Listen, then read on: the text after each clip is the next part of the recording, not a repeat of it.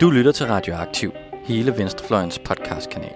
Vi bringer de nyeste nyheder fra klassekampen, dybdegående interviews, nørdede analyser og knivskarpe debatter. Hvis du kan lide, hvad du hører, så husk at følge os på SoundCloud eller din podcast-app, og du kan også smide et like på vores Facebook-side. Så læn dig tilbage, knap bukserne op og nyd en varm kop Rød Radio. God dag og velkommen til Vand under broen, Radioaktivs historiepodcast om Venstrefløjens historie i 70'erne. Og øh, i de seneste to afsnit har vi talt med øh, Litten Hansen fra Venstresocialisterne og med Holger K. Hansen, Nielsen. Holger K. Nielsen fra SF om øh, henholdsvis Venstresocialisterne og SF i 70'erne. I dag skal vi til at dykke ned i en af de lidt mindre grupperinger, men de har ikke haft en mindre interessant historie. Det er nemlig Kommunistisk Forbund, vi skal tale om i dag. Og hvem har vi til at tale os igennem det? Jamen, øh, jeg er med i øh, dag som gæstevært. Øh, mit navn er Jeppe Rode, og øh, hvad hedder det? Øh, jeg, øh, jeg er vikar for Janus, som er syg i dag, men jeg er også med i redaktionen på, på øh, det her øh, program, øh, og jeg, øh, hvad hedder det, øh, jeg er selv barn af, af, af to øh, venstrefløjsere fra SF og VS, så jeg synes også, det er meget spændende det her. Og øh, vi har så fået en gæst med, som øh, hvad hedder det, har været med på venstrefløjen i mere end 50 år. Øh, Bent Mos, du ser lidt øh, forkert ud i hovedet. Det står der på lexicon.org, at du blev aktiv i 67. Det er rigtigt nok, ja. Ah, Ja, men øh, Bent Mos, kan du øh, fortælle os lidt om din baggrund? Sådan, hvor, øh, hvad var det, der gjorde, at du blev politisk aktiv i tidernes morgen? Uh, jeg var et ung menneske i Aarhus, uh, der ikke været spor politisk øh, orienteret, men hele udviklingen i SF i 1966, hvor de dannede det røde kabinet med Socialdemokratiet, øh, skabte min politiske interesse, og så fulgte jeg med i hele debatten i SF, udefra, uden at være medlem og uden at være aktiv. Så min første politiske handling overhovedet i mit liv, det var at melde mig ind i VS, da det blev stiftet i december 67. Der rejste jeg hjem til Sønderborg med underskriftsblanketter og ringede på dørene med stor bæven og bad folk om at skrive under. Det var min første rigtig aktive politisk handling nogensinde. Øh, hvordan oplevede du så den her tid i VS tilbage i 67, lige da partiet var blevet stiftet? Det var enormt spændende, for det blev oplevet som en nybrud og en anderledes måde at lave parti på, og masser af mennesker strømmede ind i partiet. Der var så mange, der ville være med i noget, der skulle være nyt. Så jeg oplevede det som enormt kaotisk. VS var møder, det var i Aarhus. Det var møder med debatter i øst og vest og alle vejen, og det førte ikke ret mange steder hen. Der var ret meget kaos. Så det var begrænset, hvor aktiv jeg blev i selve VS. Det blev studenteroprøret og studenterbevægelsen, der blev den vigtigste praktiske erfaring for mig. Hvor var du selv henne i dit øh, liv her i 67-68?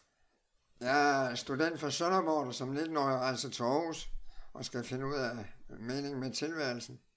Og der havde jeg fundet et udmærket studium, der hed Sammenlignet litteraturhistorie, hvor man ikke skulle til eksamen før om 10 år. Så, så jeg havde rimelig gode rammer for at finde ud af, hvad jeg ville have i verden.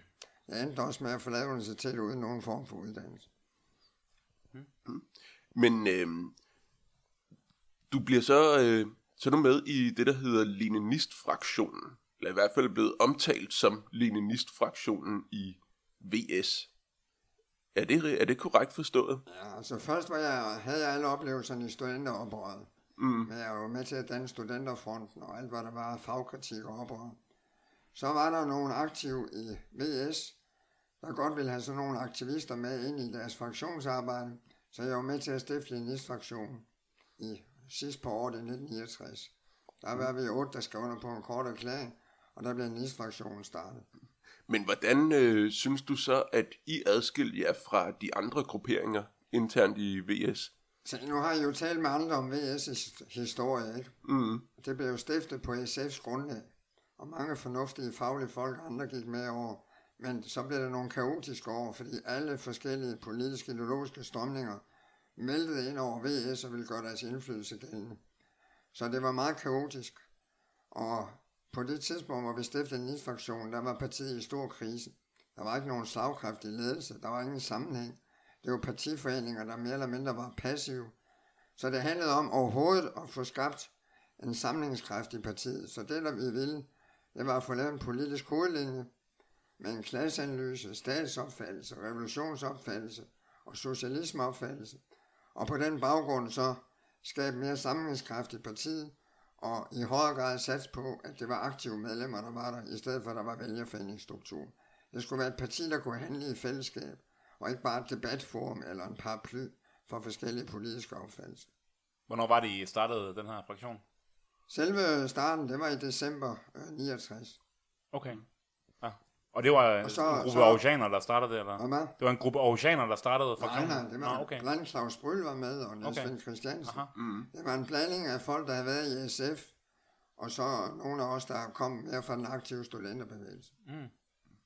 Men du synes måske, at øh, nogle af de andre elementer i VS var lidt... Øh, de var lidt for... Øh, de var ikke organiseret nok til rigtigt at lave offensiv, venstreorienteret politik sammen med. Eller? Jeg vil gerne sige det sådan, at, at partiet fungerede som en paraplyorganisation for alle mulige opfattelser. Mm. Hvor der var opfattelser af, for eksempel i forlængelse af Her- Herbert Marcuse, at arbejderklassen var integreret, så det skulle være de arbejdsløse og de unge og studenterne, der var den revolutionære avantgarde. Der var andre, der fornægtede, at man overhovedet skulle have et parti. Man skulle bare være sådan en flad struktur, hvor alle folk kunne være med. Sådan var der utrolig mange forskellige opfattelser. Det var ikke specielt mystisk, det vi stod for. Vi ønskede bare noget helt almindeligt med, at det var arbejderklassen, der skulle spille den afgørende rolle. Der skulle en socialistisk revolution til, og vi skulle nok have et parti og en afgørende radikal socialismeopfattelse. Mm. Det, der så sker i øh, 1973, så vidt jeg har læst mig frem til, det er, at øh, leninisterne fik flertal i Venstresocialisternes ledelse. Øhm, men lige Ja, efter det det, er ikke helt korrekt. Det var Det- først i december 71. vi fik. det december 71, men så i øh, 1973, der melder I jer så ud af Venstresocialisterne og, dan, øh, og danner Kommunistisk Forbund. Hvorfor gjorde I det? Vi, vi havde ledelsen af partiet i et år, Mm. på baggrund af, at det program, vi fremlagde for de punkter, jeg nævnte, det blev vedtaget med flertal. Men det gik efterhånden op for os, at det var ikke nok at have en politik, vi skulle også have en organisation, der kunne fungere. Så vi stillede op med et program til 5. kongres, altså i, i øh, 72 december, om at partiet skulle omorganiseres. Man skulle være samlet om en fælles politisk linje. Øh, man skulle samle alle kræfter omkring øh, arbejdspladser og fagforeningsarbejde. Og så skulle partiforeningerne omorganiseres, så det, det var baseret på aktive medlemmer, så man kunne handle i fællesskab. Det kunne vi se, sådan kunne VS ikke omorganiseres. Det ville have ødelagt VS fuldstændig. Og vi ville selv være gået op i røg. Så derfor forlod vi i al fredsommelighed, selvom vi havde flertal, partiet, fordi øh, det var ødelæggende for begge parter. Man kunne ikke omorganisere det der vælgerforeningsparti med den offentlige profil til en lille aktiv, organiseret gruppe, der lavede arbejdspladser og fagforeningsarbejde. Mm. Det var en umulig opgave. På det her tidspunkt i 73 har vi jo også øh, hørt fra nogle af de andre folk, vi har snakket med. Der har partiet været i ret dyb øh, krise. Kan, kan, du, kan du prøve at fortælle, hvad, hvad, hvad, var, det, der, hvad var det, der mislykkedes i, i VS øh, i opstarten her? Eller de første par år? Nu går du længere tilbage i det første år. Altså, det blev stiftet på SS-program, Ja. og så kommer der øh, blomsterbørn, anarkister og alle mulige typer bevægelser ind, der gjorde, at der var alle mulige ideologier, der slås med hinanden. Og flere og flere grupper, trotskister og, og øh, maoister og andre udskilles også efterhånden. Der var simpelthen så meget politisk kaos, at det var svært at skabe samlingskraft i det parti. Og derfor var der mange arbejdere og fagforeningsfolk, der forlod partiet ret hurtigt. Mm. Der var så utrolig mange mennesker, der var medlemmer, utrolig mange, der gik ud, utrolig mange, der kom ind igen. På det tidspunkt, hvor vi øh, fik flertal, der var partiet stærkt svækket, Mm. og var i dyb krise, da vi overtog det. Den blev ikke udløst, da vi overtog det.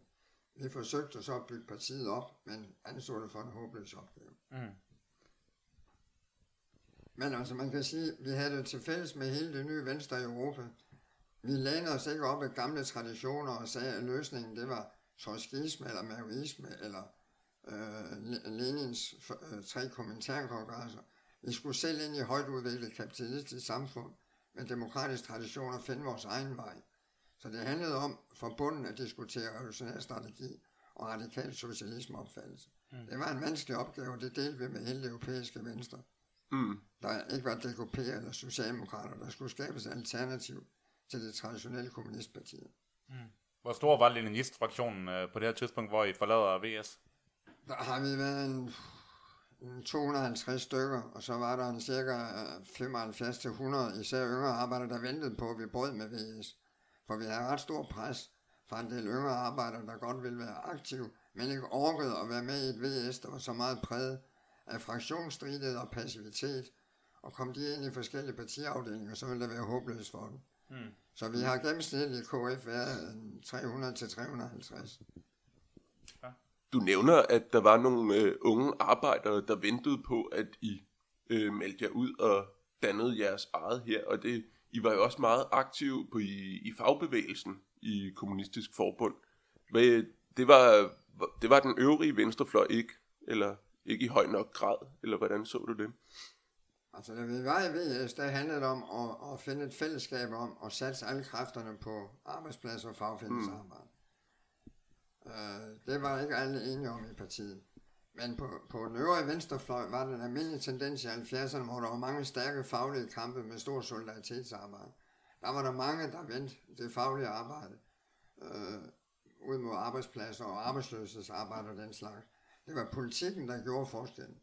Vi havde en radikal, fag, en radikal arbejdspladspolitik, der ikke bare handlede om forsvarskamp, men at gøre op med arbejdsorganisering, øh, akkordsystemer, nedslidende forhold, øh, splittelsen i arbejderklassen mellem faglært ufaglært kvinder og mænd, danskere og udlændinge.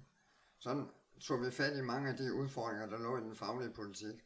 Plus vi udviklede en forståelse af, at fagforeningen kunne godt udvikles til demokratiske organisationer, mens andre de havde en sekterisk holdning til, at de nærmest var smeltet sammen med borgerskabet. Havde I så øh, po- positioner i nogle af fagforeningerne også, eller, eller hvordan arbejdede det? Altså nu skal vi nok ikke sige fagforeninger, vi må hellere sige aktive folk på arbejdspladserne. Ikke? Ja. I modsætning til i dag, hvor vi har lidt større indflydelse også på poster, men det var jo trods alt det aktive basisarbejde, det handlede om. Vi havde jo den strategi, at skulle et revolutionært parti være i stand til at forberede revolutionen, og man skal hele tiden huske, at vi levede i en tid, hvor vi synes, revolutionen i Europa stod på dagsordenen. Så skulle man stå stærkt på de store arbejdspladser. Derfor satte vi bevidst på at organisere folk på de store værfter, på El Cornege i København, på bryggerierne og andre store arbejdspladser. Værfterne, det var vores spydspids. Det var dengang i højkonjunktur, hvor mange unge mennesker kunne komme ind og blive skibsbygger. Mm. Så vi havde grupper på alle danske værfter, holdt værftkonferencer, udgav værftaviser og udviklede en værftpolitik, der hed øh, Besæt værfterne, det var dengang, de var i krise. Mm. Besæt værfterne, nationalisere dem under arbejderkontrol, og så alternativ produktion i forhold til energi og andre ting, der var samfundsnyttige, hvor man så kunne skabe øh, alliancer med lokalsamfund og miljøbevægelser og energibevægelser og andre. Det blev vi meget kritiseret for, det kaldte man reformisme, at man overhovedet kunne stille den krav. Men man kunne ikke bare sige, stop øh, lukningen af værfterne uden at have et alternativ. Mm. Vi går meget ud af i den faglige kamp altid at have forsvarskamp kombineret med alternativ politik og alternativ bud på, hvad der skulle ske. Mm. Så den store forskel var ikke så meget at være aktiv i forhold til arbejdspladser og de mange strækker, der var. Det var, hvilken politik bedrev man fagligt. Kan du for, forklare lidt om, øh, sådan, når I var ude på arbejdspladserne og lave det her, var der nogle specielle sådan, øh, aktioner eller demonstrationer eller andre ting, I gik og lavede derude? Om der var nogen, øh, du kan komme i tanke om noget konkret, I gik og lavede? Bare en, Altså nu var det jo ikke vores medlemmer, der mm. som sådan lavede strækker mm. den slags. nej, nej. Vi deltog jo i, der var, altså vi deltog i konflikterne på værfterne, Mm, hvor vi havde medlemmerne. Ikke? Men ellers så skete der jo det i 70'erne, at der kom øh, regeringer, der ville lave indkomstpolitik. Der ville gribe direkte ind i løndannelsen. Og der kom diverse politiske forlig, hvor Socialdemokratiet lavede forlig med borgerlige partier, og der kom en hardlig regering. Der reagerede arbejderklassen med politiske strækker fra 74, øh, efter der kom krise i Danmark. Og det satte stor præg på vores politiske diskussioner, at der pludselig blev rejst store strækker på landsplan, der også udløste debatten om krisepolitik. Så jeg kan ikke pege på konkrete aktioner af vores medlemmer. mm, Vi, vi støttede de øh, strækker, der var, de konflikter, der var, øh, gennem vores medlemmer der, hvor de var. Vi var jo ikke nogen stor organisation. på nogen måde. Det handlede lige så meget om, at vi skulle være en organisation, der fik udviklet en ordentlig politik. Det var udfordringen. Så I, I brugte også meget tid på, øh, tænker jeg, på at diskutere øh, vejen til socialisme og øh, revolutionære strategier og øh, så videre, så videre, for at få et, et, et korrekt øh, revolutionært program. Altså i det første år koncentrerede vi os om arbejdspladser og fagforeningsarbejde, og så politikudvikling. Fordi vi fandt det helt nødvendigt at få en forbindelse mellem forsvarskampen, en offensiv reformkamp, der pegede frem mod revolutionen med et revolutionsprogram, og så en radikal socialismeopfattelse. Der adskilte vi os meget fra mange af de andre, der mente mere eller mindre, det handler om ejendomsforhold og plan. Vi gjorde det til et radikalt opgør med lønarbejde, arbejdsdeling mellem intellektuelle og manuelle arbejde, opgør med en borgerlig familie, opgør med en borgerlig statstype, osv. osv. Det var opgør med marked, øh, penge, kapital, lønarbejdsforhold på baggrund af radikal kapitalismekritik. Og det prægede vores politik meget, fordi vores reformpolitik skulle så pege frem, hvordan socialisme vi ville kæmpe for. Det handlede ikke om, om ejendomsret og plan alene. Det handlede også om et fuldstændig nyt liv, en social omvæltning i hverdagen, så folk kunne se frem til en helt anden tilværelse, med nedsat arbejdstid og nye måder at leve på. På den måde inkorporerede vi mange af de antiautoritære tendenser fra 68'erne i vores politik, hvad vi også fik kritik for, at de synes, at det var for utopisk. Men de fleste af jeres, øh, jeres øh, medlemmer var, øh, var fra, var fra det, I selv definerede som arbejderklassen, ikke? Vi, vi satte på arbejderklassen, men så var der en lang række fra mellemlagene, der primært øh, lavede baggrundsarbejde til støtte for arbejde. Og hvad er det, mellemlag dækker over? Ja, det specielle for os tilbage i VS-tiden, det var, at vi havde en klasseanalyse, der adskilte os fra alle andre. Vi havde arbejderklassen som den ledende kraft, som ikke kun er industriarbejdere, men alle, der udfører almindelig manuelt arbejde, uden at have politiske, ideologiske, økonomiske magtpositioner.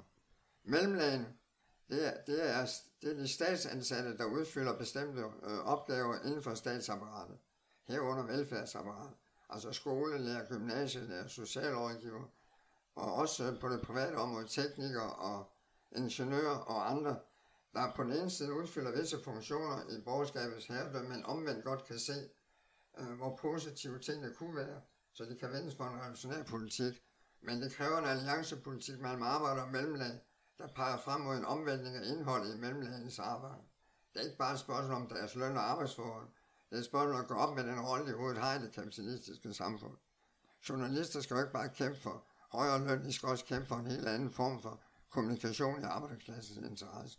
Handler det om, at, at, øh, at øh, det defineret som arbejderklassen var dem, der mere direkte kunne sætte kapitalisterne stolen for døren i en strækkesituation for eksempel? Det er jo klart, kernen i arbejderklassen, som den omfatter selvfølgelig også almindelige arbejde i statsapparatet, der går rent og manuelle funktioner. Men kernen havde selvfølgelig den, var den klasse, der virkelig havde magt til at ændre forholdene, når det var afgørende. Mm. På et tidspunkt så indfører I også et øh, rekrutteringsstop for mellemlagene mine, det lyder lidt mærkeligt for dagens venstrefløj i hvert fald, hvor min opfattelse er, at man bare gerne vil have flere medlemmer. Øhm, men øh, var det fordi, der skete en, øh, at der var for, der var for få, øh, eller der var for mange fra mellemlagene i forhold til, øh, til hvad der burde være? Nu var KF de første år, helt frem til, til en gang i hvad det, 1978, der var vi primært en provinsorganisation. Mm. Vi stod stærkt i Aalborg, Aarhus, Odense og Helsingør. Senere fik vi også en stærk afdeling i København. Men i Aarhus var vi så dominerende, at der var kun tre VS'er tilbage, da vi gik ud af VS. Og der var så stort et stærkt mellemlagsmiljø af studerende og andre i Aarhus, så vi var blevet femdoblet, hvis vi havde hmm. haft en åben rekruttering. Og det umuligt gjorde, at vi koncentrerede kræfterne om fagfinde arbejdspladsarbejde. Plus, vi kunne ikke bare sætte alle mulige aktiviteter i gang på mellemlandsområdet, uden vi havde en alliancepolitik, der går over en splittelse mellem arbejde og mellemlag. Den skulle først udvikles. Det var ikke fordi, at vi ikke mente, der skulle et revolutionært befolkningsflertal til, hvor mellemlagene aktivt var med, men det var en opbygningsstrategi, hvor vi først skulle have styr på fagfindspolitikken. Og så skulle vi til at udvikle en mellemlagspolitik, hvad vi så gjorde nogle år senere, så vi begyndte at udfolde. Man kunne ikke bare tage medlemmer ind, og så ikke sætte dem til noget aktivt. Mm. Men det var den faglige kamp, der ligesom var centrum for alt jeres politiske aktivitet. Det var ikke specielt interessant for jer eksempelvis at stille op til Folketing, eller?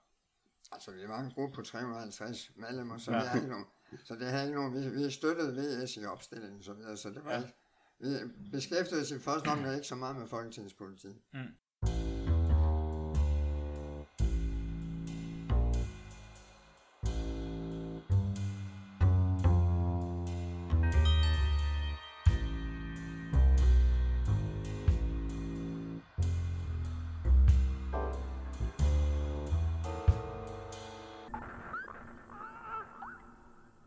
Jeg tænker bare, det er interessant nok, at I, I, de havde, jo- I havde jo reelt øh, flertallet i et parti, der sad VS ikke i øh, Folketinget i, øh, i 73. Ellers så var de i hvert fald øh, godt i gang med at komme, med at komme ind. Jeg tror, det var ud i 73. Ja, det er vist- ja, det, det store spændende klister.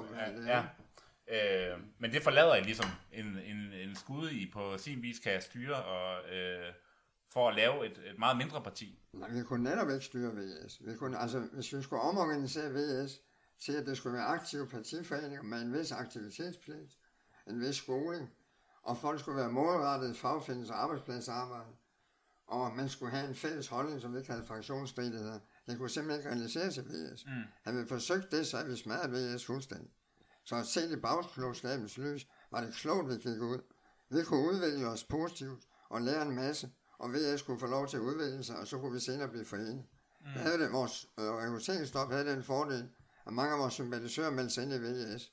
Så der kom flere og flere VS, der var enige med os. Som også var noget af baggrunden for, at vi senere vendte tilbage. Vi ændrede så rekrutteringspolitikken senere, og lavede bo, især boligpolitisk arbejde, og arbejde i forhold til universiteter og andre områder, og sundhedspolitik. Mm. Vi vedtog en lang række politikker på de øvrige områder. Men man kan jo ikke bare sætte nogle folk i gang med et eller andet. Der skulle være en politisk sammenhæng i organisationen. Vi lader meget vægt på en alliancepolitik, der overvinder splittes mellem arbejder og mellemlag, så man oplever et fælles perspektiv frem mod socialisme. Vi var meget opmærksom på, at vi ville ikke have statskapitalisme. Det skal ikke bare være en gentagelse af en stat, der overtager magten. Det skal være en helt anden form for organisering. Var det sådan, I karakteriserede øh, både Sovjet og Kina? Eller? Altså, nu brugte vi et andet udtryk om Sovjet. Vi mente ikke, det var statskapitalisme, men bestemt heller ikke, der er noget med socialisme at gøre. Okay. Vi kaldte det et klassesamfund af en ny type. Mm. Men var et bestemt sted, hvor arbejderne var mere undertrykt, end man var i Vesteuropa. Vi har aldrig haft problemer med, at vi havde positiv holdning til hverken Sovjet eller Kina. Vi anså dem ikke for nogen modeller, vi overhovedet kunne bruge på nogen måde. Oktoberrevolutionen var en he- heroisk revolution, men havde håbløse vilkår og førte aldrig til et resultat. Det var I, nu sagde du, at I hverken hyldede øh, den ene eller den anden, men, men I har vel haft et eller andet teoretisk grundlag, eller hvad? Altså, hvem var jeres store teoretikere, eller hvis I havde sådan nogen? Jeg havde ikke store teoretikere. Vi har sikkert hver især mange udmærkede mennesker, der har haft vores forskellige øh, teoretiske helte. Jeg vil hellere sige det sådan, at det, der spillede den største rolle for os, det var erfaringerne fra maj 68 i Paris, hvor magten blev sat på dagsordenen, og der samtidig var en antiautoritær øh, udvikling på alle mulige områder af samfundet. Og så kom hele udviklingen i Sydeuropa og Portugal. Chile spillede også en rolle, så det var, det var de revolutioner, der foregik, eller revolutionsforsøg og revolutionsdebatter i 60'erne og 70'erne, der var afgørende for os.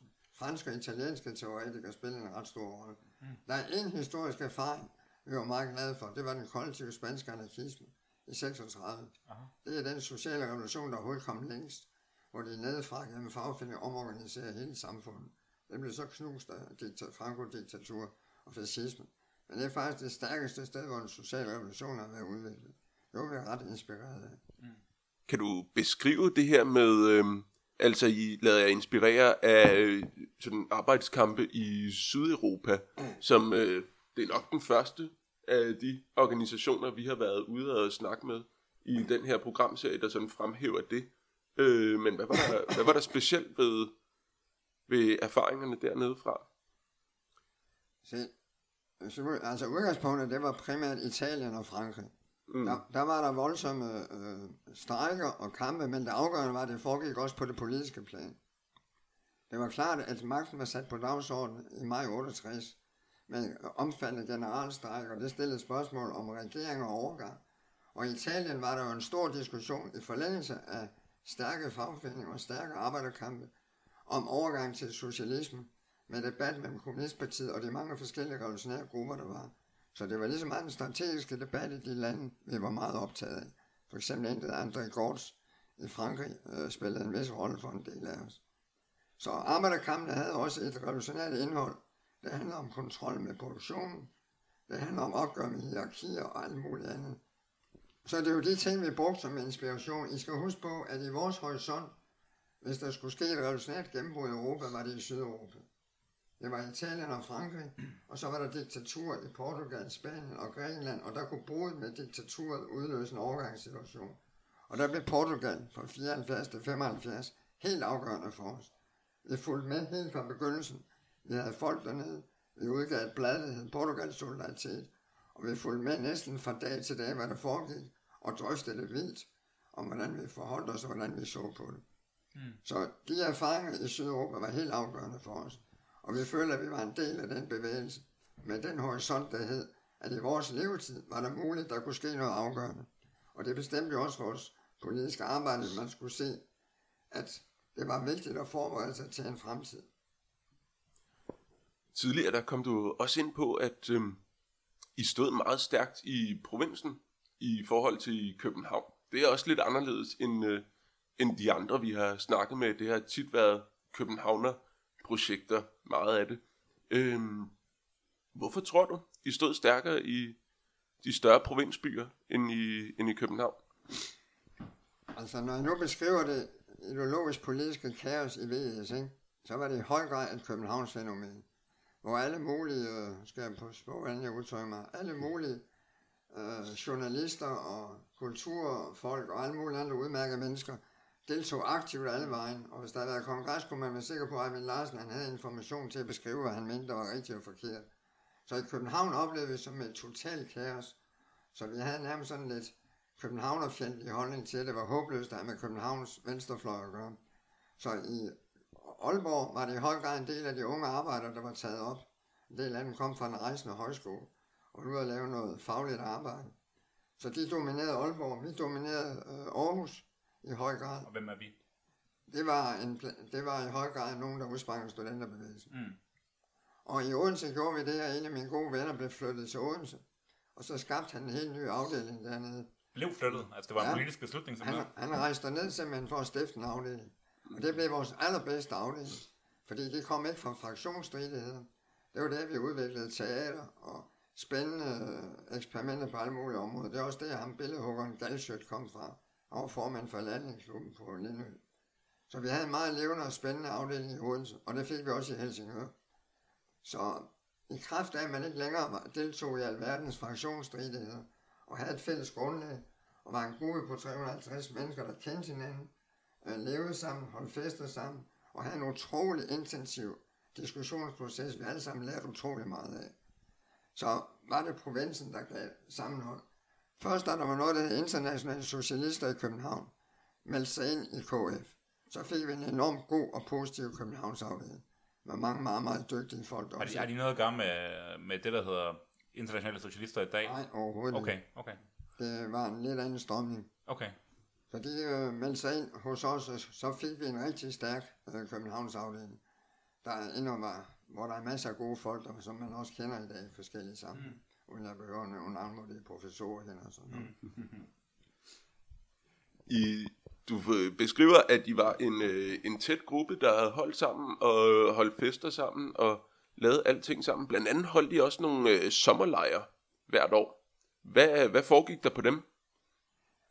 Det er jo klart, at en af fordelen med, med sådan en mindre gruppe, så giver det en utrolig tæthed i at kende hinanden og diskutere med hinanden og blive fortrolig med hinanden og opføre sig ordentligt over for hinanden. Der var sommerlejrene højdepunktet. Der mødtes vi en uge forskellige steder og boede der, og så havde vi spændende politiske dagsordner på, som var meget vigtige i vores politikudvikling. En sommerlejr var en stor diskussion på venstrefløjen. Det var dengang Klistrup-bevægelsen brød igennem i 73. Der var vi meget optaget, at en mand var i stand til at skaffe 26 mandater på baggrund af antistatslig og antibiokratisk politik. Vi skal huske, på det tidspunkt var han ikke racist. Det kom først senere.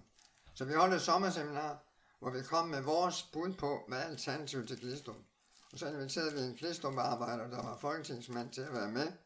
Og så diskuterede vi med ham, for at se, hvad svar har vi på det, som opfangede Glistrup-arbejdere. Mm. Og der udviklede vi vores første revolutionsprogram. Hvordan skulle verden se ud, hvis den skulle organiseres? på en sådan måde, at folk kunne være med på. Det var ikke mere DSB, vi skulle have. Det var en helt anden type samfundsmæssig organisering, der trak staten ud i civilsamfundet. Mm. Så der havde vi en spændende debat. Så havde vi debat om Portugal, om Sovjetunionen, og så højdepunktet, det var vores store projekt om vejen til socialisme i Danmark, som er baseret på et stort oplæg, jeg lavede i vores politiske tidsskrift, vejen til socialisme. Ja, vi der får blev den. det- Der blev det bærende grundlag for hele organisationen. Ja, vi Ja, ser den her. Øh, det kan man så ikke se, når man øh, lytter. Øhm, men Det hedder simpelthen vejen til socialisme i Danmark. Jeg vil ikke kalde det en køreplan, men det skitserer, hvordan man ud fra forsvarskampen kan udvikle en offensiv reformpolitik for en stor arbejder- og folkemagtsbevægelse, der fører frem mod en arbejderregering som en indledning til en revolution. Vi havde, vi havde den meget usædvanlige kombination, som ikke fandtes på venstrefløjen, af en radikal rådskommunistisk opfattelse af det, af det fremtidige samfund, og så en realistisk overgangsstrategi med reformer og arbejderregering som overgang til revolution. Det er to traditioner, der sjældent har været øh, forbundet. Nemlig reformstrategi frem mod revolutionen til en radikal kommunistisk omvæltning. Det kaldte vi kommunismens aktualitet. Vi skulle ikke længere øh, løse den borgerlige revolutions opgave. Vi stod i et højt udviklet samfund med alle muligheder for at øh, skabe en radikal anden tilværelse. Mm. Vi sidder her og kigger på, øh, på tidsskrifter, som er i cirka A4 størrelse, måske 50 sider, med meget små øh, maskinskrevne øh, bogstaver. Frygtelig upædagogisk i sin opsætning. Vejen til ja, men, socialisme øh, der er på meget flot... Øh, Nummer 3. er det et linoleumstryk, der er på forsiden af socialismen, der slår? Ja. Kan, der, Men Det var simpelthen et, et teoretisk øh, tidsskrift, der, der udkom øh, kontinuerligt, øh, udgivet af Kommunistisk Forbund. Ja, vi udgav 15 numre. Det er forkert at kalde det teoretisk i den forstand. Det var ikke sådan noget med kapitalteori og den slags. Det handler om politisk-strategiske debatter. Ja. Og målgruppen var andre folk på den revolutionære venstrefløj, eller hvordan? Ja. Altså man kan roligt sige, at, at den måde, der foregik på med de forskellige smågrupper af VS, det var jo den interne debat på venstrefløjen. Det havde jo aldrig vendt ud af mod offentligheden. Det var ikke noget, vi skulle forsvare og forklare over for offentligheden. Det var en afgrænsning over for hinanden. Og det skabte jo en helt anden situation, end vi kender i dag med enhedslisten. Ja. Meget af det, vi stod for, ville være svært at forklare i fjernsyn, hvad det betyder konkret. Mm. Vi går ind for et rådsdemokrati, med en helt anden form for demokrati, men hvad pokker det betyder, hvis man skal til at være konkret i dag, det er ikke helt lige til. Så der er meget af det, vi har brugt over for hinanden til afgrænsning, der måske er vanskeligt at forklare i dag, som nok trænger til en fornyet debat. Hvem var egentlig jeres øh, store modstandere på venstrefløjen, vil du sige?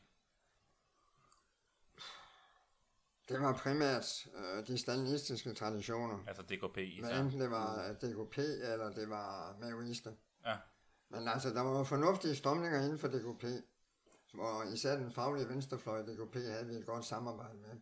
Vi havde jo en, en afgørende styrke på arbejdspladsen.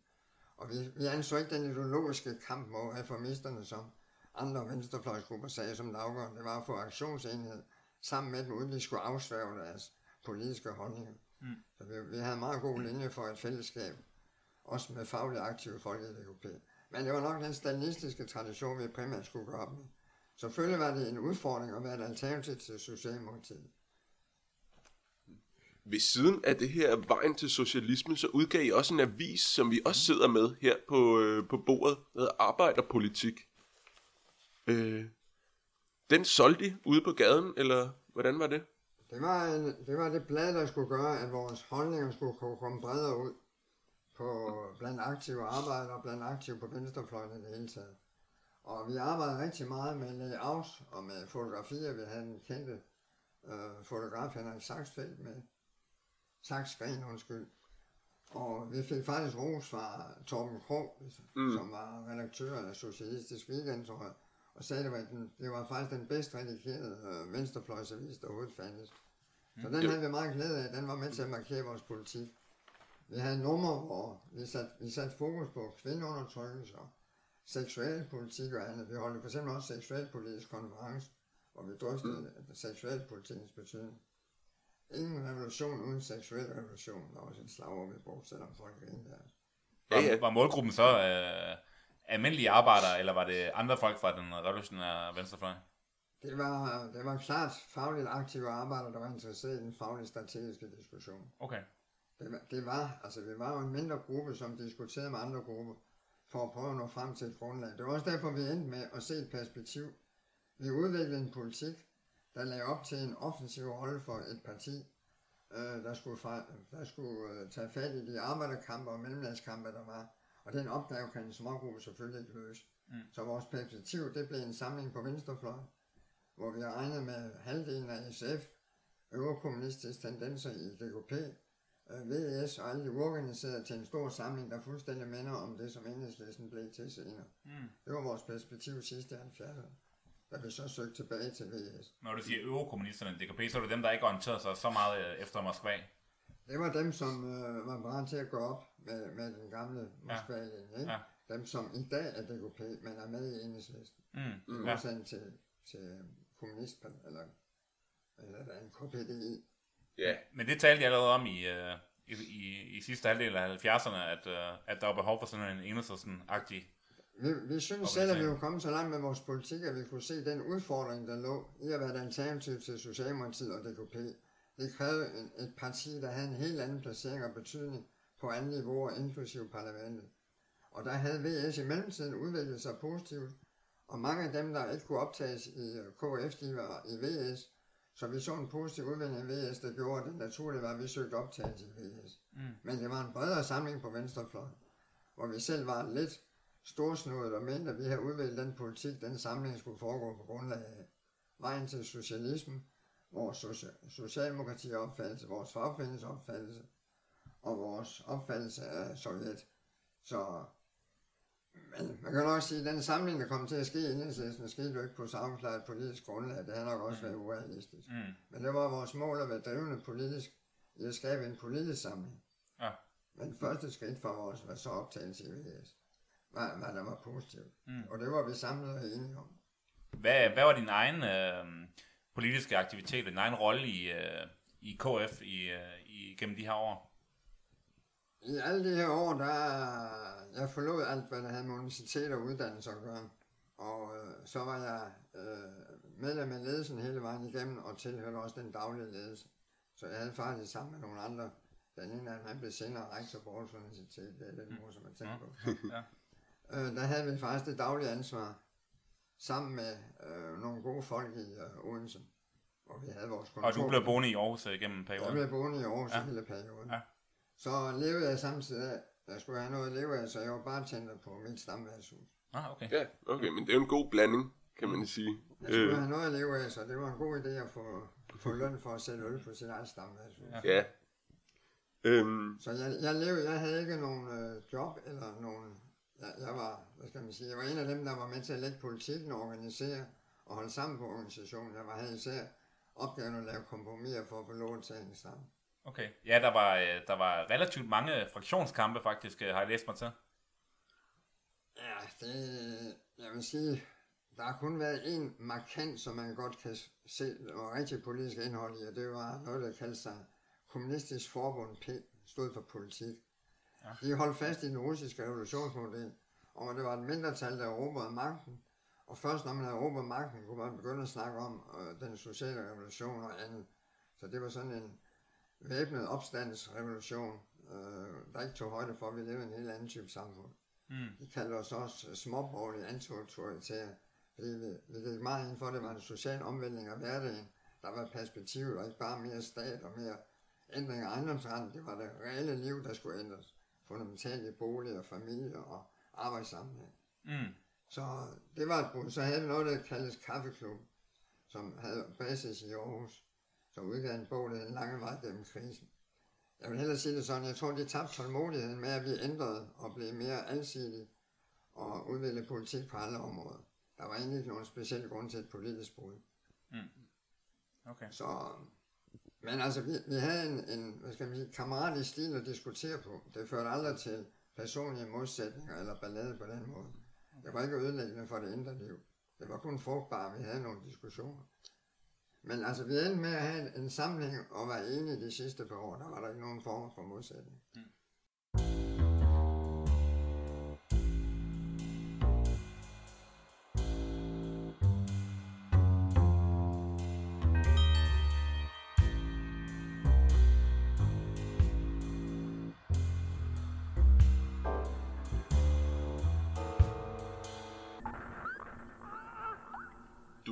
Tidligere, at I, øh, i 1979, der øh, søger I så om genoptagelse i Venstresocialisterne. Øh, kan du beskrive den proces, der førte til, at øh, det var den beslutning, I tog? Det var faktisk det, jeg beskrev før. Ja, At, at med den strategi, vi udviklede, og med det åbenlyst behov for at have et alternativ til Socialdemokratiet DKP, mm. og de mangfoldige opgaver, der lå både i de faglige kampe og i mellemdagskampen og boligpolitikken, og koordineringen af det hele. Vi gik jo meget ind for at samle de bevægelserne i fælles, i fællesskab omkring et reformprogram. Så var det også nødvendigt at føre det videre på parlamentsplan. Og der havde VS en helt anden placering. Så derfor var det nødvendigt at fokusere på VS, der havde udviklet sig. Men vi skulle samle bredere. Så vi kunne se, at der var et misforhold mellem vores store politiske opgaver og vores udmærkede politik, og så vores lille organisation. Vi kunne aldrig selv udvikle den. Øh, der skulle en fællesskab til bredere. Og der var det første skridt for os optagelse i VS. Hvad skete der i, øh, i VS i løbet af 70'erne, sådan som du oplevede det? Øh, fra I gik til I ligesom gerne ville tilbage? Jeg oplevede, at der var samme diskussion om at lægge hovedvægten på fagforening og arbejdspladsarbejde, og der udviklede sig faktisk en parallel proces i VS. Jeg vil nok sige, at forskellen var, at vi gik jo meget ind for en offensiv reformpolitik. Altså når vi sagde nej til, til arbejdsløshed, så sagde vi samtidig, at det skulle være en kamp om, øh, det skulle ikke være arbejde for enhver pris, det skulle også handle om samfundsnyttig produktion på alle mulige områder. På den måde, når vi sagde nej til atomkraft, skulle vi have en alternativ energipolitik. Når vi lavede arbejdsløshedsmars, skulle det forbindes med de alternativer, man skulle arbejde for øh, på forskellige områder. Der var nok dele af VS, der var imod en sådan offensiv reformpolitik og kaldte illusionsmageri af den slags og reformisme. Mm. Vi mente, det var nødvendigt. Når man har en forsvarskamp, skal der også være et positivt perspektiv. Og så havde vi en revolutionær overgangsstrategi med en arbejderregering, som var et led i overgangen. Det var ikke noget, der kunne fungere i en stabil situation. Så vi blev en del af VS, blandt andet Ralf Fillikov, som nogen jo nok har hørt om, ja, beskyldt, for, det, blev beskyldt for at være reformister. Han sagde i hovedbestyrelsen på det tidspunkt. det er meget sjovt, at øh, Ralf Pittelkov beskylder folk for ikke at være venstreorienteret nok. Men Det, sådan var det, men øh, vi, vi, der var et klart flertal, der var afstemning på VS-kongressen om, hvem de ville optage. Der var flere andre grupper, der søgte optagelse, så der var jo en nærmest kø.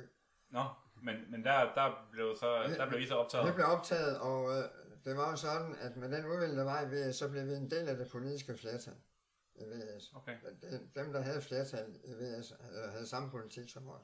Havde jeres perspektiv egentlig været dengang, hvor I forlod VS til at starte med, at I skulle blive et masseparti?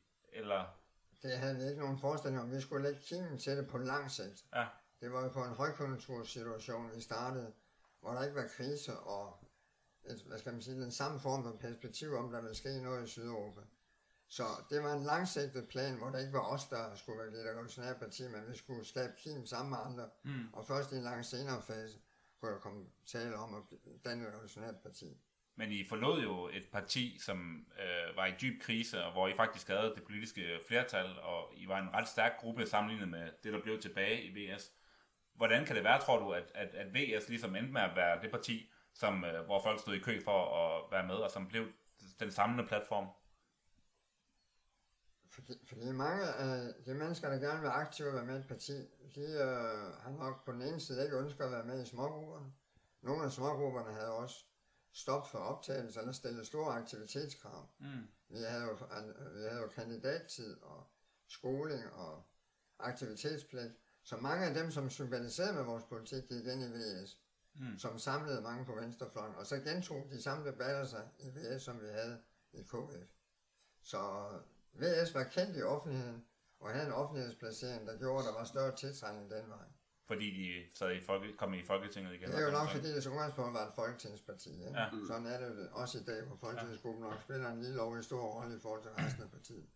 Du nævnte, at de havde aktivitetspligt. Det kan også godt lyde lidt sjovt for, for folk, der er aktive på, øh, på venstrefløjen her i 2018. Øh, kan du prøve at beskrive, øh, hvad det gik ud på? Man skal jo forstå historien bagud. Det store chok for venstrefløjen i SF, det var jo, at man havde 28 ud af 32 hovedbestyrelsespladser, så vidt jeg husker det omkring.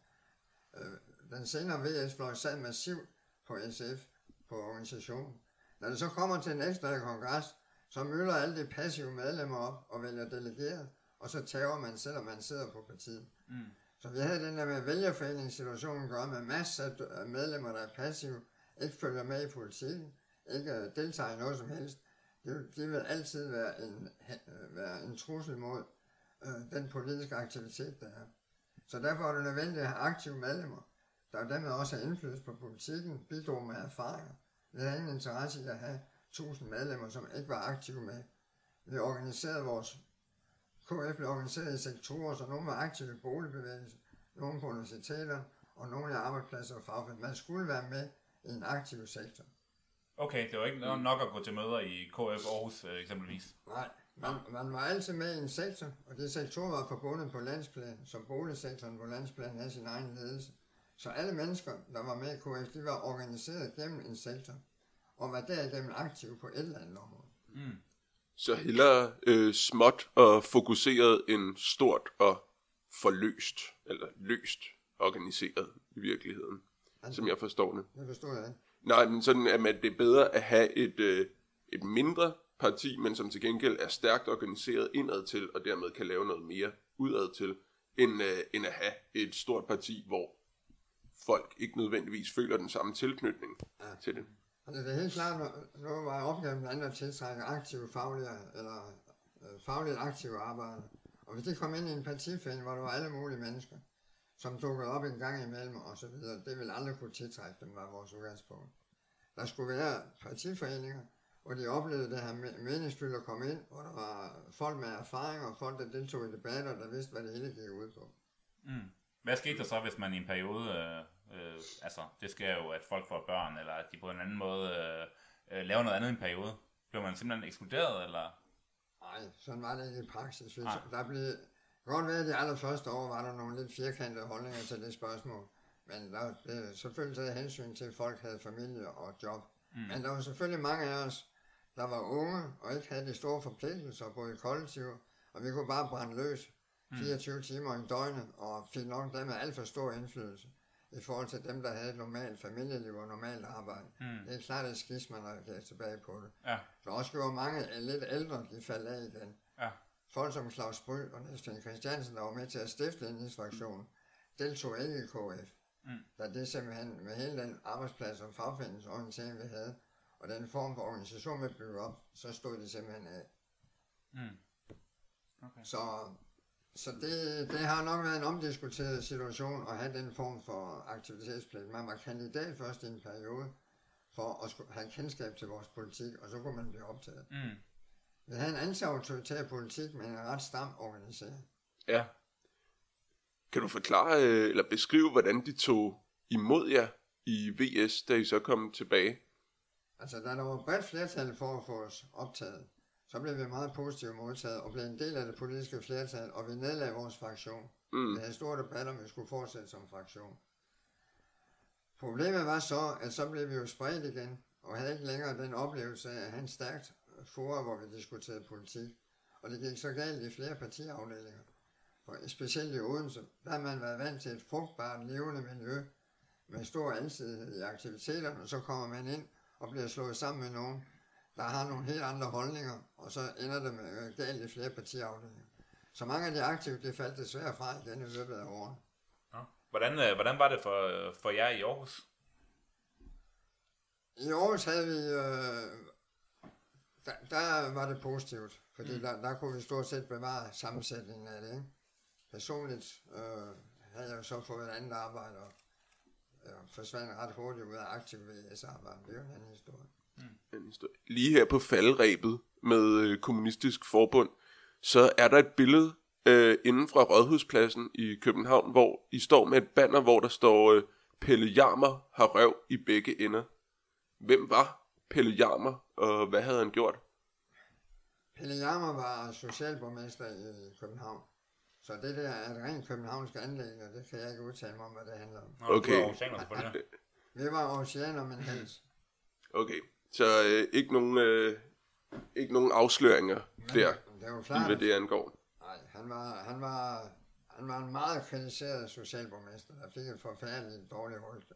Ja, jeg mener, han var med til at lave nogle af de her saneringer, blandt andet på Nørrebro. Ja. Boligen. Og var det ikke Vejle kampmester, var det? Oh, det mm. Så det var lokalt københavns, men mm. altså, Vi var meget, meget aktive i den københavnske boligbevægelse. Der havde vi virkelig folk, der deltog i alle de store kampe, der var på Nørrebro og by- byggeren og så videre. Mm. Ja. Altså det var hele tiden en periode der i 70'erne, hvor der foregik store faglige kampe med solidaritetsbevægelser og boligkampe og andet, der skabte en hel og der var også øh, boykot i den almindelige boligsektor i husleje. Så der var en helt anden aktivitet som baggrund for alle de diskussioner, vi havde. Mm. Sådan som jeg forstår, øh, forstår det så, altså i forhold til at bygge øh, KF op, øh, så var I sådan en relativt konstant størrelse, i, altså medlemsmæssigt, øh, på en 300-400 øh, medlemmer eller sådan noget gennem, gennem årene, er det, er det korrekt? Ja. Var der en stor gennemstrømning, eller? Der var ret stor gennemstrømning Ja. af folk, så jeg vil tro, jeg har nok, der har nok været en tusind mennesker, der har været med i den proces. Ja. Nu holdt vi, vi fejrede vores 30 års jubilæum ved et stort arrangement øh, over hos Galschøts øh, atelier i, Ja. i øh, Odense. Og det var en god oplevelse, at næsten alle oplevede, at det har haft utrolig meget ud af de år, hvor man lever intens sammen, er aktiv, deltager i ting og diskuterer og tager stilling Mm. sammen. Og det, det har alle sammen givet os utrolig meget, som vi så har brugt i alle de sammenhænge, vi har været bagefter. Mm. Så vi- KF har ikke haft en stor betydning på samfundsplan overhovedet, men har haft en stor betydning for alle os, der var involveret. Og den proces, vi var igennem, det kunne bidrage, bidrage til noget på en revolutionær venstrefløj. Så alt det har vi båret med os siden, og de fleste af os stemte stadigvæk på enhedslisten. Mm. Vi lavede sådan en gallup-undersøgelse, hvor folk stod hen Mm. 30 år efter vi blev stiftet. Ja. Men Ja. hvad, hvad vil du egentlig sige, at, jeres, øh, at blev jeres største bidrag til, øh, til venstrefløjen, eller til, til VS eksempelvis? Jeg vil sige, at vores største bidrag, øh, det er den klasseanalyse, vi havde med forståelsen af alliance mellem arbejderklasse og ny mellemlag, forbundet med en offensiv reformstrategi, med en overgangsstrategi frem mod en radikal socialismeopfattelse. De ting, jeg nævner her, det adskiller os fra resten af venstrefløjen. Mm. Men jeg kan ikke påstå, at det kommer til at præge VS faktiske politik, Nej, okay. lige så lidt som det præger enhedslisten i dag Mm. der i alt for høj grad har en øh, defensiv forsvarspolitik, og har meget lidt offensiv, udadvendt revolutionærpolitik. Mm. Ender til har vi dokumenter nok med. Ja, det leder os lidt hen til det spørgsmål, som vi altid slutter vores interviews af med. Sådan, hvis du tænker tilbage på øh, datidens venstrefløj, og så kigger lidt på nutidens venstrefløj. Der er selvfølgelig masser af forskelle, men øh, hvad, hvad kan man lære i dag og fra datidens venstrefløj, og hvad er muligvis bedre i dag, end det var dengang?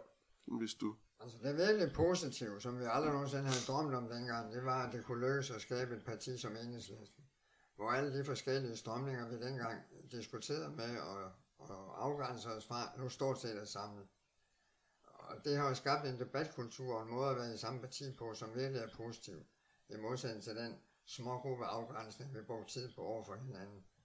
Men har også givet den svaghed, at at, at enhedslisten ikke rigtig er i stand til at fremføre offensivt nødvendigheden af et helt andet samfund, og hvad det betyder, og hvordan vi kommer derhen, og hvad for en offensiv reformpolitik, der er nødvendig for at vise, at der er andre veje, der er mulige. Vi har mange gode dokumenter, men vi har ikke en offensiv politik som parti. Så der kunne man godt lære noget af de diskussioner, vi havde dengang. Der savnede simpelthen en strategisk debat i enhedslisten, der forhåbentlig kan føres, uden vi skal til at spalte os igen. Vi lever ikke i en situation, hvor vi skal forberede en revolution lige nu. Så der er større mulighed for at have en bredere bevægelse i enhedslisten, end der var dengang, hvor vi levede i forventningen om, at i vores levetid kunne der ske noget afgørende. Derfor er det vigtigt at have nogenlunde klar linje om, hvad der skulle ske. Men ja, når du siger offensiv reformpolitik, så tænker jeg på sådan noget som uh, samfundsbank eller 30 timers arbejdsuge. Uh, ting, som for eksempel er, er på enhedslistens program i dag. Uh, men du tænker, at man skal lægge meget mere vægt i uh, sådan nogle krav, eller... Altså 30 timers krav er lige præcis et af de positive ting, vi er kommet med. Ikke? Ja. Og øh, mere offensiv politik i forhold til finansverdenen, Mm. er vi jo kun taget et vis skridt. Ikke? Ja. Det er jo spørgsmål om at tage fat på alle områder. Altså, der er jo mange gode dokumenter i enhedslisten. Mm. Men noget andet er omsætterne. Der kan den parlamentariske verden godt blive et problem, for der er ikke der, man sådan fremsætter revolutionær reformpolitik. Så det er sådan en slags... Uh, Det er mere, hvordan man ude i bevægelserne er i stand til at udvikle dem til også at have alternativ med i alt det, man slås for. en slags krav på mellemlang sigt, som ikke er her nu politik, men som heller ikke er utopiske drømme. Ja. Ja. Jo, men altså man kan sige, at den, den, altså en rigtig reformpolitik vil gribe ind i, i borgerskabets magt. Mm. Men det har for altid været en udfordring. Derfor tror vi ikke på en lang glidende reformproces. Det vil altid føre til et sammenstød, der på et eller andet tidspunkt tilspidser sig en revolution. Ja. Borgerskabets magt skal fjernes, det er den første forudsætning. Men den dag i dag er du øh, så stadigvæk øh, aktiv på venstrefløjen i øh, Enhedslisten, er det ikke øh, korrekt? Ja, altså jeg, jeg var i mange år så aktiv i fagbevægelsen på forbundsplan. Ja. Både som forbundsformand og ansvarlig for hotel og restaurationer, søfart og alt muligt andet. Der fik jeg jo store muligheder for at bruge mange af de erfaringer, jeg havde med mig. Så, men da jeg så gik på pension, jeg har så hele tiden været medlem af enhedslisten. Men efter jeg gik på pension for tre år siden, og også tidligere, der har jeg så været aktiv i den faglige sektor. Mm. Der har jeg været, så jeg har været bevaret. Jeg er en af de få fra KF, der overhovedet er aktiv i enhedslisten i dag, Ja. desværre. Hvor du så sidder sammen med folk fra øh, diverse andre smågrupper fra 70'erne og, øh, og nogle DKP'er. Og, Der sidder vi med alle mulige forskellige baggrunde, men Ja. det fungerer ganske udmærket, Ja. ja. og vi sidder ikke og diskuterer vores opfattelse af Sovjetunionen. nej, Ja. det var meget godt. Jamen så øh, har vi da opnået det, at man ikke hele tiden sidder og diskuterer sin opfattelse af Sovjetunionen mm. på, i, i enhedslisten. Øhm, har du mere? Nej, du vil, jeg du vil vi spørge om, rundt, om, øh, rundt omkring det. Jamen, jeg synes også, vi er kommet rigtig godt rundt om... Har du noget, vi, du synes, vi har glemt at spørge om, Mos? Det har jeg ikke umiddelbart. Mm. Altså man, man kan sige, sådan som vi endte som KF, hvis, hvis man kunne forestille sig, at vi var så fornuftige, dengang vi var en lille fraktion, så skulle vi være det. Men sådan kan man jo ikke sige. Altså, hvis vi selv havde været mere politisk udviklet og mere moden, mm. da vi var i VS, så skulle vi være blevet. Men vi har aldrig kunne udvikle os politisk, hvis vi ikke var gået ud. Så vi har aldrig nogensinde fortrudt, at vi brød med VS, og aldrig fortrudt, at vi vendte tilbage. Nej, okay. Det var en enorm positiv proces for os, der gik ud og Mm. øh, gjorde de erfaringer sammen og diskuterede og lærte at tage stilling og organisere. Det var også det, jeg selv kunne bruge senere. Mm. Og så kan vi jo være glade ved, at VS overlevede. Ja. Det var bestemt ikke vores skyld. Nej. Tværtimod. Altså, fordi vi har, vi har for eksempel kigget, der findes sådan en uh, stamtavle over danske venstrefløjspartier, og der kan man så se, at der er VS, så bryder Kommunistisk Forbund ud, og så går de så ind i VS igen. Mm. Og det ser bare lidt underligt ud, hvor ja. det plejer sådan at splindres i mange forskellige grene, og sådan noget sker. Men uh, det var den historie, vi hørte her om en ja, skilsmisse og en lykkelig genforening på Ja. ja. 70'ernes venstrefløj. Jamen, altså, sådan havde vi også, vi havde jo trotskisterne med i Leninist-fraktionen i starten. De arbejder mm. intristi, som det hedder, i, i, ja. andre organisationer. Dem brød vi så med, dem de blev skældt ud og dannet af SF, der nu hedder Socialistisk Arbejderparti, og de er jo også med i enhedslisten. Mm. Ja. Det er jo ikke optaget ved, så, mm. så mange af smågrupperne er jo samlet i virkeligheden. Ja. Ja, det var meget, Og, Mm. meget sjovt. Trotskisterne, forskellen til dem, det var jo deres opfattelse af Sovjet som degenereret arbejderstat, hvor der var en ganske håbløs opfattelse, der også viste, at de ikke havde en radikal socialisme opfattelse. Mm. Det var bare ejendomsforhold og den slags, det, det lagde væk på. Et af vores næste afsnit, det bliver nemlig også med Revolutionære Socialisters ja. Forbund. Håber vi på, så vi kan få øh, forløberen til Socialistisk Arbejderparti Ja. på banen. Dem har vi ikke haft endnu, Nej. men øh, det skal nok komme. Det er fornuftige folk. Mm. Ja. Ej, det er også godt, at vi, at vi er kommet et sted i dag, hvor, hvor det ikke er teoretiske trakasserier, der skal afgøre, om vi kan arbejde sammen, for eksempel om at rykke fagbevægelsen til venstre, eller hvad man nu arbejder med. Nå, men altså, i dag er der en fornuftig holdning til, at fagforeningerne de, de skal ændres og demokratiseres, og man skal kæmpe i dem. Dengang var der jo vilde diskussioner om fagforeninger, og de var døde, og det Mm. mm. skulle, man skulle bygge noget op ved siden af, og bekæmpe fagforenings, fagforeninger som sådan. Alle de debatter er vi fri for i dag. Ja. Selvom jeg har siddet på topposter i Dansk Fagbevægelse, har jeg aldrig følt, at jeg blev beskyldt for at være en pamper og byråkrat, selvom det var arbejdsløse og andre, jeg arbejdede sammen med. Mm. Der har været en åben holdning til at forstå, hvad, hvad situationen har været i fagbevægelsen. Ja, men øh, Så lad det være ordene for denne gang. Vi vender tilbage om en måneds tid med, en ny gruppe fra med en ny 70'erne. gruppe fra 70'ernes venstrefløj. Mm. Der er nok at tage mm. så det fortsætter vi med. Tak for nu.